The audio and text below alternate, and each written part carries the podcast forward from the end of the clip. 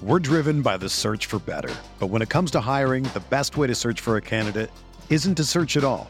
Don't search match with Indeed. Indeed is your matching and hiring platform with over 350 million global monthly visitors, according to Indeed data, and a matching engine that helps you find quality candidates fast. Ditch the busy work. Use Indeed for scheduling, screening, and messaging so you can connect with candidates faster. Leveraging over 140 million qualifications and preferences every day, Indeed's matching engine is constantly learning from your preferences, so the more you use Indeed, the better it gets. Join more than 3.5 million businesses worldwide that use Indeed to hire great talent fast. And listeners of this show will get a $75 sponsored job credit to get your jobs more visibility at Indeed.com slash BlueWire. Just go to Indeed.com slash BlueWire right now and support our show by saying that you heard about Indeed on this podcast. That's Indeed.com slash BlueWire. Terms and conditions apply. Need to hire? You need Indeed. Okay, it's time to commit. 2024 is the year for prioritizing yourself. Begin your new smile journey with Byte, and you could start seeing results in just two to three weeks. Just order your at home impression kit today for only $14.95 at Byte.com. Byte clear liners are doctor directed and delivered to your door. Treatment costs thousands less than braces, plus, they offer financing options, accept eligible insurance, and you could pay with your HSA, FSA. Get 80% off your impression kit when you use code WONDERY at Byte.com. That's B Y T E dot com. Start your confidence journey today with Byte. This is the Sooner Sports Podcast, your all access pass to Sooner Sports. The Sooner Sports Podcast is presented by Allstate. Are you in good hands? And by Riverwind Resort. Riverwind Resort, the place to be. Oh, mama! What a play! Now, here's your host, Chris Plank. All right, so the Sooner Sports Podcast has a very interesting schedule this week with a bye week. We got to rest our voices too, right, Toby? So uh, instead of our regular Monday podcast live, here's a kind of a Tuesday special, almost kicking it old school, if you will, with what the original podcast was. The voice of the Sooners, Toby Rowland, joins us. And man, through three weeks, I don't know if you could have scripted this much better for the Sooners, could you? No, you really couldn't, Chris. Uh, they have looked good on offense. Well, that's understated. They've uh, they've looked unbelievable on offense. They've looked uh, um, you know very good on defense. Uh, they've handled all three of their opponents. They've remained, as far as we know, relatively healthy, um, which certainly is not to be understated. Uh, when you look at just the quarterback stories this week in college football and in the NFL. So um, no, things are things are good. You know, the, the questions we had coming into the season about Jalen Hurts and um, does his skill set translate into the Lincoln Riley offense, or can Lincoln adapt his offense around Jalen's skill set? that appears to be a resounding yes. Uh, the question we had about whether the the defense would be better under Alex Grinch. Uh, seems to be so far a yes. So uh, yeah, early in the year, I think that uh, that things have gone fantastic. So, and it's funny because I was in preparing for this, and, and both of us doing our local shows today. I was kind of going through the checklist of those preseason questions and how they've been answered so far. But man, the one thing I've loved is just the the new mindset defensively, but maybe even more than that. We've had we've had Alex or pardon me, we've had Roy Manning, we've had Brian Odom, we still haven't had Alex Grinch yet on the coaches corner. And Toby, both of these guys are just fantastic whenever it comes to educating us about what this defense is about and you see that passion. I mean, obviously you see Roy Manning's passion, but I just I love the way they articulate where they expect this defense to be and where they see it going. You almost it's almost as if you have a clear picture of what it's going to look like. Yeah, they've been uh, fan- uh, they've been great. I think I think entertaining. Roy Manning's been amazingly entertaining, and, and we don't get to be uh, you know in practice to watch him coach, but it seems like everybody that is players and otherwise couldn't be more impressed with the vision that they have for what this defense should look like uh, for the way they go about uh, coaching the position and handling the players and everything. And um, it, it, looks like it's working. You know, yeah. it's it's early still. Uh, I think that you know I remain cautiously optimistic, and I think that a lot of uh, Sooner fans feel the same way. Uh, there have been other seasons recently where they've started well on defense and it's faded. So. Uh, but it's better for it to start well than not, and I think it it looks different. The product on the field defensively has looked different. The five turnovers, five takeaways that they have so far through three games, the nine sacks, both of those numbers are at the top of the Big 12. I think third down's a big deal. You know, they they were not very good a year ago getting off the field on third down, and so far this year they have been 24% uh, conversion rate on third down for the opponents this year, which which ranks uh, I think top 20, top 15 in the country, number two in the Big 12. So all of those numbers and statistics look good. Uh, now the opponents are going to get better. Um, UCLA's having a down year. I think Houston's a good team, but the opponents are going to get better, and uh, those numbers are going to be challenged, and this defense is going to be challenged. And uh, things like how many guys they play on defense, uh, w- will that continue? You know, I think it's a fascinating strategy that Alex Grinch and Lincoln Riley have employed to keep guys fresh, to keep guys healthy, to keep more guys engaged in practice and everything. Um, can that continue into uh, tighter games, into the OU Texas game, um, and and on after that? I, that'll be interesting to watch. But all we can judge so far is what we've seen, and so far the product on defense has been seemingly uh, much improved. I, I'll tell you what's been unique for me, and I know we we talked about it a lot on the broadcast. But for instance, if you see a series where Kenneth Murray isn't out there, I'm suddenly racing all over the place. I'm trying to find, you know, Scott Anderson or, or Doc Schnabel. Are they working on him? Is he talking to trainers? Uh, same thing with a Parnell Motley or even a Tre Brown. I like the rotation. It's taken me a little bit to get used to that guys yeah. aren't injured, but I love the idea of giving these guys a rest. And that also speaks to the trust you have to have in your depth, right? Well, absolutely. It's funny. We have um, we have come to expect that it's okay to rotate at certain positions and not at others. you know, right? Uh, if if a uh, wide receiver or a running back rotates, that's that's not a that's big fine. deal. That's the way it works. If an offensive lineman comes out of the game, then you're like, what's going on? He must be hurt. Same on defense. You rotate on the defensive line. That's not abnormal. You get fresh pass rushers on the field. But the second a linebacker leaves the field or a corner leaves the field, you assume there's an injury there. And um, I'm not sure why we've we've just kind of that's just the way it is in football, you know. Uh, but Alex seems to have Alex Grinch seems to have a, a different philosophy, and um, it's an intriguing one, you know, especially when you couple it with the type of offense Oklahoma plays, which tends to be fast paced and tends to create more snaps than a normal offense. Uh, tends to have your defense on the field more than than a normal team. So the idea is, well, if that's going to be the case, then we got to get our guys more rest than a normal team would. Uh, get more guys involved. Try as hard as possible to keep fresh legs, fresh minds on the field at all time. And um, it's just different than we've seen. So when Kenneth Murray's not on the field, your immediate reaction is, "Uh oh, he must wrong? be hurt."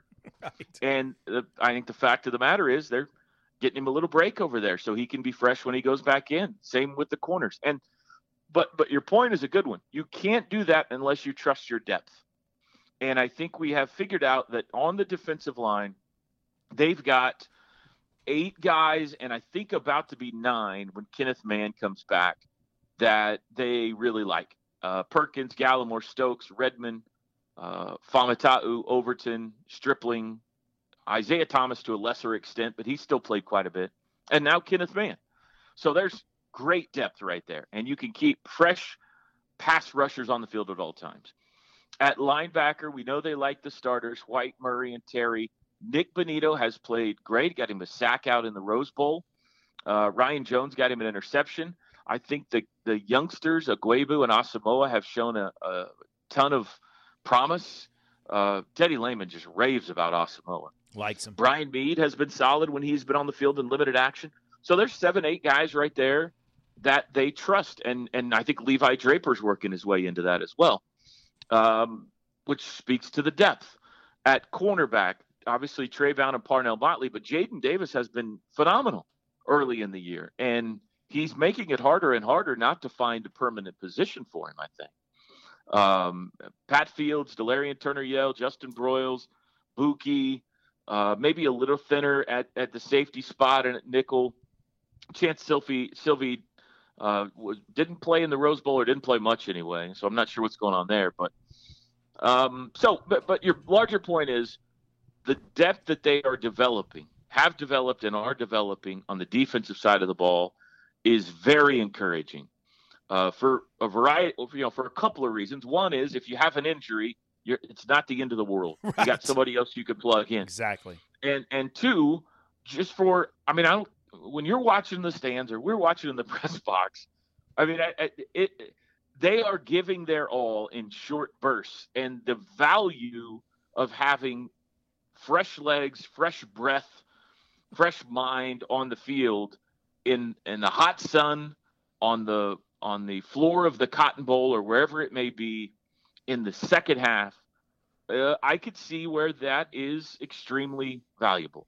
Um, so I, I, think it's intriguing. It's just something we haven't seen before. We haven't seen them go about this uh, this way, and um, I'm eager to see over the course of a season uh, how successful it is. I think it's going to be great. I do too, and I'm so excited. I think though, I, I got asked this earlier today. I think the bye week comes at a good time. I kind of like the separation of non conference into conference season. It's almost as if, okay, we, we, we can fix what we didn't like, we can improve it, we can kind of celebrate and fine tune what went well. T I love this bye week falling after week three and then kind of wiping the slate clean to start conference play with Texas Tech next weekend. I agree. I feel like um, the right reaction to the bye week is always to love it wherever it lands. Right. Um, that's great. what that's what uh, you know. You might as well embrace it. Uh, but they get two of them this year, and it it you know it breaks up pretty nicely. You're right. You get to go play your first three games, and then you get to kind of sit back before conference play starts and say, it's almost like a preseason. I mean, they all count, but it's almost like, all right, we did the exhibition season here how did it go? What do we like? Let's let's make sure we're all healed up injury wise and everything before we start the gauntlet and, and reevaluate some things. We can do some self scouting.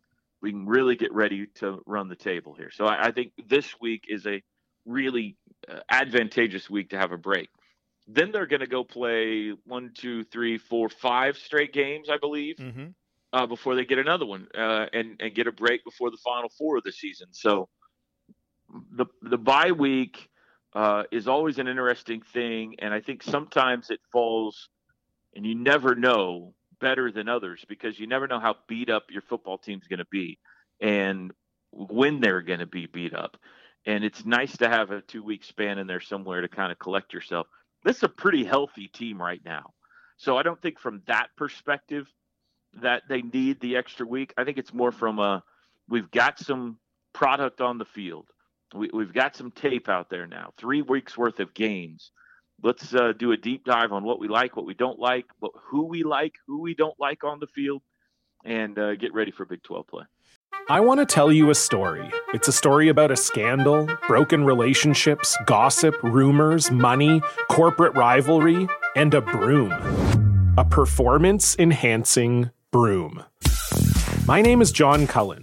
I'm a comedian, podcaster, and for 20 years, I was a semi professional curler. And I want to tell you the story about how a single broom almost imploded the 500 year old sport of curling. We felt like we were bringing a knife to a gunfight. It's the story of a superstar and his fall from grace. Well, I was being dragged through the mud. It's the story of two brother entrepreneurs with a dream. I said, that's great news. It's a story of intrigue. I still don't understand why we want to keep his name secret.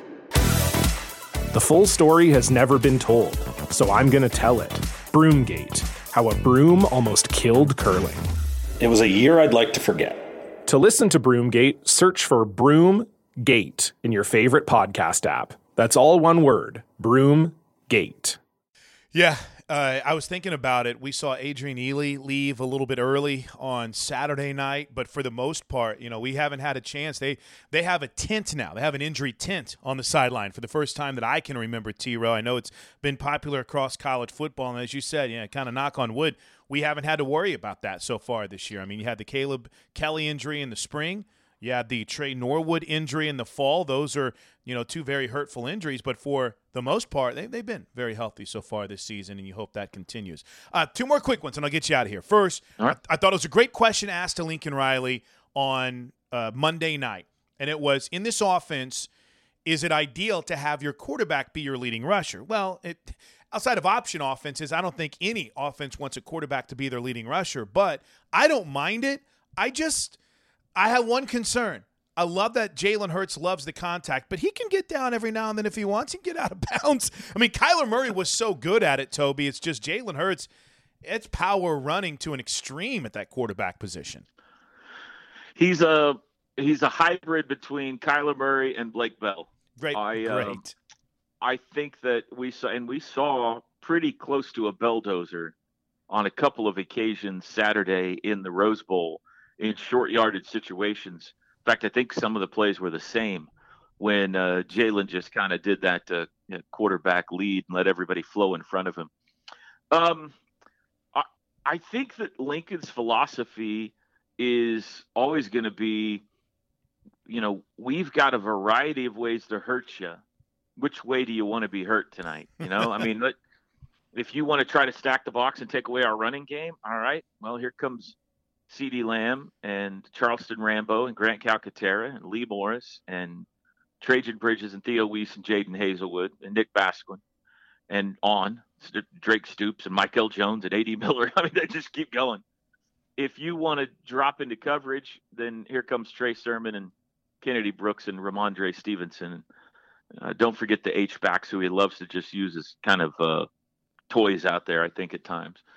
But now you add in uh, Jalen Hurts, which a running quarterback isn't a new thing. But it, it the interesting part has been last year they ran Kyler, but not as much as we thought. They really let him, for the most part, carve teams up with his arm. And and he made big plays with his legs, but not as much as we thought going into the year it's been the opposite this year for Jalen. You're right. He they have run him more than we expected, and and a lot of it, you know, I want to say close to half the runs, half the carries for Jalen this year, I would guess, have been just plays that he's decided I'm going to take off. You know, it hasn't been a called quarterback run. You know, that first play of the game at UCLA is a great example. That was not a called quarterback run the right side of the line kind of caved in and and he ran left and lo and behold he had 52 yards to go. So um, I, I think it's partly that's his nature. You know he uh, was a, more of a he was the running quarterback so to speak at alabama with tua. Uh, he was i think kind of coached one read and if you don't see it take off. I mean i can't confirm that, but it kind of seems that way. And uh, and so he's kind of ingrained with that. He's happy to run, and and certainly is not scared of contact no. downfield.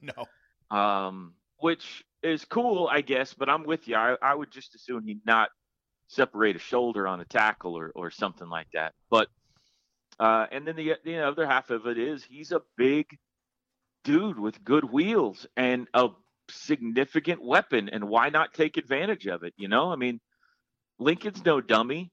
If you're not going to account for him then he's going to hurt you with it. So uh, I, teams are going to have to start accounting for him. You're more. right you're right. And and and i think going forward you'll see that and i think going forward you'll see jalen maybe run a little less. Final thought t-row.